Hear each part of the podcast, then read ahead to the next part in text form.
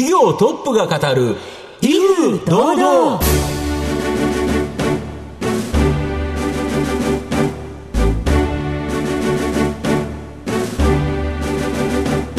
毎度相場の福の神こと藤本信之です。アシスタントの飯村美希です組は巷で話題の気になる企業トップをお招きして番組の指揮者的役割である財産ネット企業調査部長藤本信之さんが独特のタクトさばきでゲストの人となりを楽しく奏でて紹介していくという企業情報番組です。ということで令和2年初放送でございます。2020年もよろしくお願いします。よろしくお願いします。ちなみにこの新年になって、はい。あの数とかインフルエンザとか大丈夫ですか？あ乗り切りましたね。大丈夫でございまなんとすはい、はいということでちょっと近い単語がこの後出てくるかもしれませんがはい。そうですね。楽しみにしていただきたいなと思います。それでは番組最後までお楽しみください。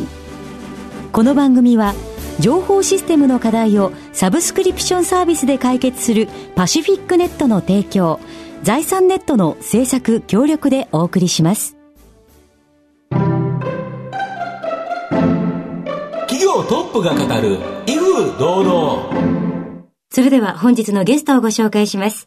証券コード7069東証マザーズ上場株式会社サイバーバズ代表取締役社長高村明則さんです。高村さんよろしくお願いします。よろしくお願いいたしよろしくおます。願いします、えー株式会社サイバーバズは東京都渋谷区桜ヶ丘町に本社があるインフルエンサーを主軸としたソーシャルメディアのマーケティング事業がメインビジネスの企業です。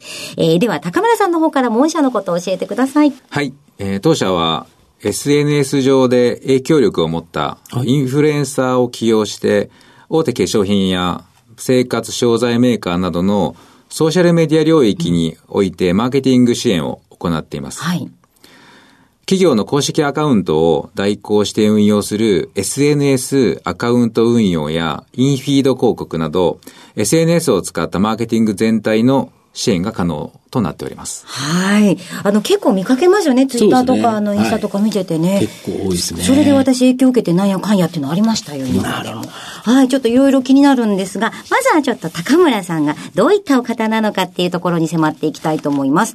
えー高村さんは、青山学院大学経営学部をご卒業後、講和株式会社へ就職。えーその後1年半で、まだ社員が5名だった時代のサイバーエージェントへ転職。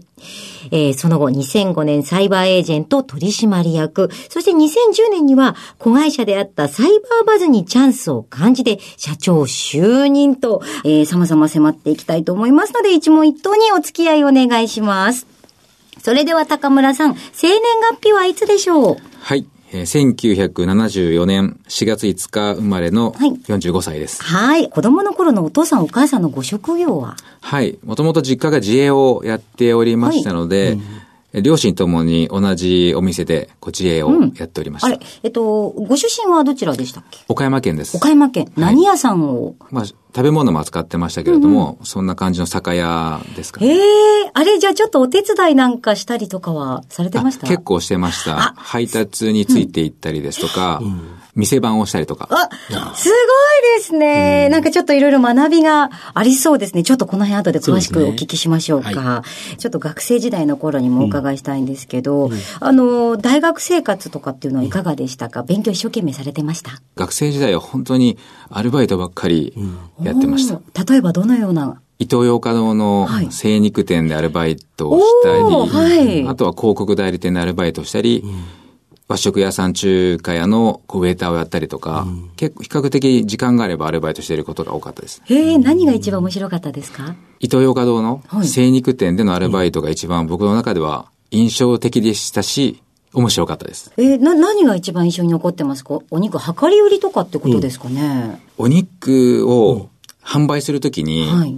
スーパーって棚があるんですけども、一番下の棚が人の購買心理というか、行動心理学的にも一番下のものから結構買っていくんですね。ああそうなんですか。4段くらいあるんですけど、棚が、はい。一番下が一番売れるんですよね。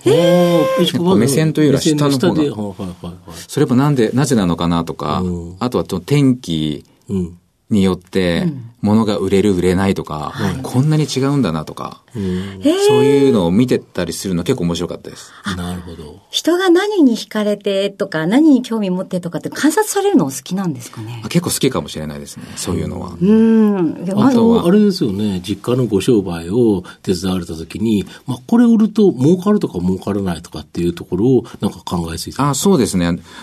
その実家の時も、お酒を一ケース、ビール売る時時に、はい。わかんないです。例えば5000円で売ったとして、はい。仕入れがいくらだったら、はい。い、くらこの利益が出て、はい。もう一ケース売っても1000円とか、ん。そこらしか利益が出ないので、はい。これを何ケース売れば、うん。いやー、そうですどよれくらい利益が出て、うん。どういうふうにその利益がこう積み重なっていくのかなとかっていうのは、小学生の時に結構考えてました。小さい頃にそういうふうに考える癖がついてるっていうのって、もう商売人の子ってことですよね。うん、まさにですよね。あと、サイバーエージェントの藤田さんはい。と出会いが強烈だったっていうのはどういう強烈な出会いだったんいですか？つ出会われたんですか？学生時代にあの、会ったことはあるんですけれども、社会人になって、ん。藤田さんが2018の3月にサイバーエージェントを設立されて、はい。少ししばらくして、はい。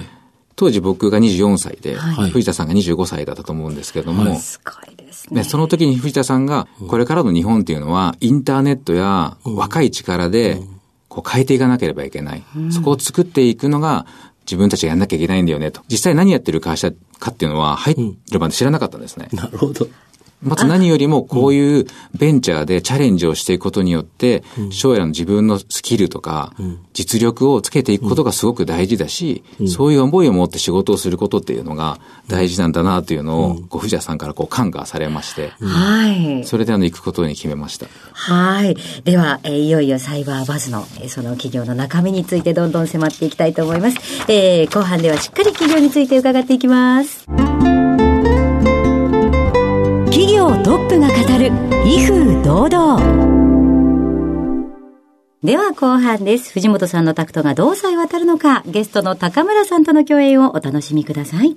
で、サイバーエージェントに入って、はいまあ、サイバーエージェントの成長とともに、まあ、高村さんも徐々に偉くなっていって、取締役になったと。はいで、その中でですね、サイバーエージェントの子会社であったサイバーバズ、まあ、個人の筆頭株主になって、その株主になった時、最初に考えたこと、何でしょうか？やはり個人で株式をかなり買い取りましたので、はいそこにとって自分がその株主として、また経営者としても、よりこう責任を持ってやらなければいけないというふうに考えました。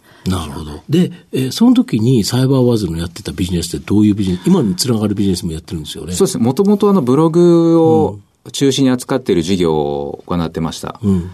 ただ2007年、8年くらいからスマートフォンがちょうど iPhone が出て普及し始めていて、ちょうど2010年にサイバーバズの代表に就任するときには、SNS というものも普及し始めてました。時代の流れ的にも、そのブロガーの人たちがもしかしたら、そういった新しい SNS に移行していくし、そう、新しい人も出てくるんじゃないかなというふうなことも考えていたということがありまして、もしかしたらサイバーバズでチャンスがあるんじゃないかなと。なるほど。思っていたら、ん。本当に運がよく、そこから YouTube、インスタグラムが普及し始めて、まあいきなりこうちょっと時流のなんか波に乗ったみたいな、そんな感じですね。で、御社はこのインスタグラムなど SNS を通じて情報を発信するインフルエンサー、これを数多く囲い込んでいる。はい。これがやっぱり強みですか？そうですね。現状、まあ、1000人ぐらいから数十万のフォロワーを抱えている幅広いインフルエンサーをネットワークしていると。そこから、例えば美容コスメであったり、はい。フード、はい。まあ、主婦というかキッズみたいな、そのカテゴリーでインフルエンサーを囲っているっていうところも、やはり企業としてはマーケティングに使いやすくなってきてるかなと思います。インスタであれですよね、その友達が食べてるもので、この店を探しに行くっていうのも最近多いんですよね。もう最近では本当にインスタでタグ付けされているので、まあこれ美味しそうと思うと、そこのお店をクリックして探しに行って、実際地図があってっていう形になってきているので、多分探しやすいですよね。そうなんです。だからパンケーキって調べて、で、写真バーっと見て、一番美味しそうなのを見て、あ、これ渋谷だから行けるとか、そういう使い方結構やっぱしてますね。そんな感じになってきてますよね。はい、なってます、なってそうます。すると、例えば美容的な製品とか、そういうもので、企業側が、例えばこれ使ってほしいというので使って、そのカ感想とかを書いてもらうと、結構本音で書いてくれるから、い。いですよね。あそれははい、まさにそこがポイントだと思いますね。実際にはただ広告っていう表記がきちんとした上で配信をしているので、見てるフォロワーからしても広告として紹介されてるっていうのは分かっていると思うんですけれども、自分がフォローしているインフルエンサーから紹介してもらっている広告の案件というか商品だから、まあそこをしっかりと見てくれる傾向にはなってきていると思います。なるほど。はい。まあ今ネット広告ってすごく悩んでるんじゃないかなと思うんですけど、その中でやっぱり SNS を活用したこのマーケティング、やっぱ伸びてるんですか？そうですね。もう圧倒的にその20代の視聴率が高いといいますか、やはり若い人たちのマス離れっていうのは結構進んできてまして、その代わりにやはりこうソーシャルで友達とやり取りをしたりっていう風な時間に結構使ってきておりますので、そういった意味で言うと企業側からその20代、30代前半をの方々をターゲットにしようとすると、やはりソーシャルメディアというのは非常に活用のしがいがあるのかなと思います。あともう一つのビジネスとして、企業の SNS アカウントの運用自宅って、これどういうことするんですか、具体的には。例えば LINE、インスタグラム、ツイッターとかに企業の公式のページが作れます。はい。公式アカウントってありますよねはい。作れます。結構。はいやはりソーシャル上の企業のホームページだと思っていただければと思うんですけれども、そちらの、えっと、運用をやっていくんですが、実際に企画、クリエイティブも考えて、どのぐらいの頻度でいつ配信するか、っていうのをこちら側で決めて、実際にそれをユーザーに向けて配信をしていくというのが、とメインの事業になるんですけれども、多分今、インターネット上でホームページを持ってない会社ってないと思うんですけども、あないですよね。その新しい方法として、SNS 上に自分たちのホームページをあの作っていくような、そういうのが SNS アカウント運用事業です。はい。これをやることによって、その企業のホームページとかにも客を流入させたりとか、はい。認知度をアップさせたりとか、いわゆる広告効果っていうのはやっぱ高いんですよね。実際ホームページでフォロワーがもうついているので、例えば仮に、まあ、5万人フォロワーがい。るとすると、はい。はい自分たち商品が出た時に、真っ先にその人たちに紹介があ、新製品出たよっていうっていう紹介もできて、そこで実際に、あの、ホームページに見ていただいて、そこで商品を知っていただく、または購入できると、っていうようなことが可能になってきていますね。ですね。あの、一番はやっぱり、友達が今何してるかを見るついでに、好きなブランドの情報が見られるっていうのが、あね。あの、やっぱり、毎日毎日、ね、いくら好きなブランドだからって、ホームページ絶対チェックしませんので、そうです。よね。そこが魅力かなと思いました。あ。と、御社の取引先は、まあ、化粧品とかトイレタリー、まあ、これのですね、まあ、日本を代表するような大企業、こういうのが主体だそうなんですけど、今後は、まあ、様々な業種に、これ、お取引先広がりそうだとか。はい、そうですね。まず化粧品においても、今メーカーさんがメインなんですけれども、はい。最近であれば、その通販を行っている、えー化粧品会社様のお取引も増えてきております。はい今後に関しては、飲料メーカー、はいはいまたはあの食品メーカはいーといったところにも、その業種としてはちょっと広げていければいいかなとは考えております。御社の今後の成長を引っ張るもの、改めて教えていただきたいんですか。引き続きインフルエンサーの市場自体はかなり成長市場だと。うん。2028年には933億円の市場になると言われておりますので今はいく、らぐらいなんですか？今267億円ですね。そしたらここから4倍以上ということですよね。かなり、はい、伸びてくると思います。そういった中で、引き続き、このインフルエンサー、ソーシャルメディアといった部分に関しては軸足はぶらさずに、引き続きここは伸ばしていければと考えております。それから新しく取り組んでいくこととしましては、はい弊社でインフルエンサーを結構抱えているんですけれども、はいインフルエンサーのとコマースメディアというものがありまして、はい。はい。えーそちらの中で D2C、はいダイレクトトゥコンシューマーということで、はい自社ではい。そのコスメだったりはい商品とかを作っていて、それを直接ユーザーに販売するようなことも今後やっていけたら面白いかなと思ってます。なるほど。それ、じゃああのメイクの上手なメイク動画のお姉さんがは考案したアイシャドウみたいな。あ例えばそうですね。ああ、そういうの、それいいですよねそういうの好きです。はい。で、またあの、インフルエンサーっていうのは、言ってしまえば、あの、一般の方っていう言い方をしてしまいますけれど、あの、例えば広告のノウハウがない方たちだったりするわけじゃないですか。まとめるの大変だと思うんですが、はいそのあたりって、どういうことをお気をつけになってますか？当社としてはインフルエンサーとまめにこう連絡を取るようにしているのと、インフルエンサー会っていうのをやってまして、はい定期的にインフルエンサーの方に来ていただいて、はい。でうちの仕事の仕方自体がもし、ん。きちんとできてるかどうか、またはインフルエンサーからの要望、うん。あとはこちらからのインフルエンサーあくまで一般の方ですので、こちらからしっかりとガイドラインを使って、インフルエンサーとして大事にしてほしいことをこう、教えていくというか、啓蒙していくようなことを行ったりしてます。なるほど。そのステマ対策というものもしっかり行ってますし、はい広告審査体制という部分も取っておりますので、やはり特にこうネット上っていうのは、安心安全をしっかりと歌っていくことが大事かなと思っております。そうですね。何かあると炎上しちゃいますもんね。はい。あの、マネジメントもしっかりされているというところがサイバーバズの魅力ですね。はい。では番組そろそろ最後なんですが、ちょっとお聞きしたいものがございます。あなたの心に残る四字熟語教えていただきたいんですが。はい。仙南広角とはい。いう四文字熟語でございます。難しいですが、えっと、漢字はですね、え先に難しいで戦難がある難で、え後に獲得の獲で、こう獲。先に難を取って、後に何かを取るうんっていう感じですかね。なるほどこれは、えっと、意味と、また、えっと、好きになったきっかけを教えていただきたいんですが。はい。僕あの、ギブアンドテイクっていう言葉があるうちの、ギブが9、テイクが1っていうスタンスで昔からやってるんですね。何かが利益を与えるからすぐ何かをやってよ。リターンちょうだよっていう考え方ではなくて、まず初めに、その何か選ぶときは難しいことをまず選択していこうと。しんどい方を選んでいくことによって、将来的に自分がもしかしたら得られるメリットだったり、まあ、将来が楽になるんじゃないかなというふうに考えておりまして、まずは、特にインターネットの場合は、まずユーザーのためにできることというものをしっかりと提供していく。でその後にユーザーがそこで満足してくれたり、気に入ってくれれば、そこからそのサービスに対してはリターンが入ってくるということだと思っておりますし、まあ、そもそもの考え方として、なんかこう人生って楽なこととしんどいことは半々かなと思ってまして、はい。で、その中でまず、若いうち先ににしんどい方をやっといて、将来、その分将来が楽になるんじゃないかと。いうようなことを、がずっと思ってまして、それでこの四字熟語というのを意識してやってます。はい、ありがとうございました。本日のゲストは、えー証券コード7069東証マザーズ上場株式会社サイバーバズ代表取締役社長高村明則さんにお越しいただきました。高村さん、ありがとうございました。ありがとうございましたどう。もありがとうございました。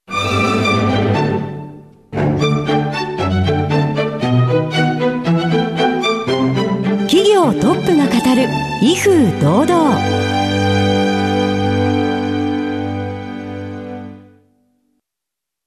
IT の活用と働き方改革導入は企業の生命線。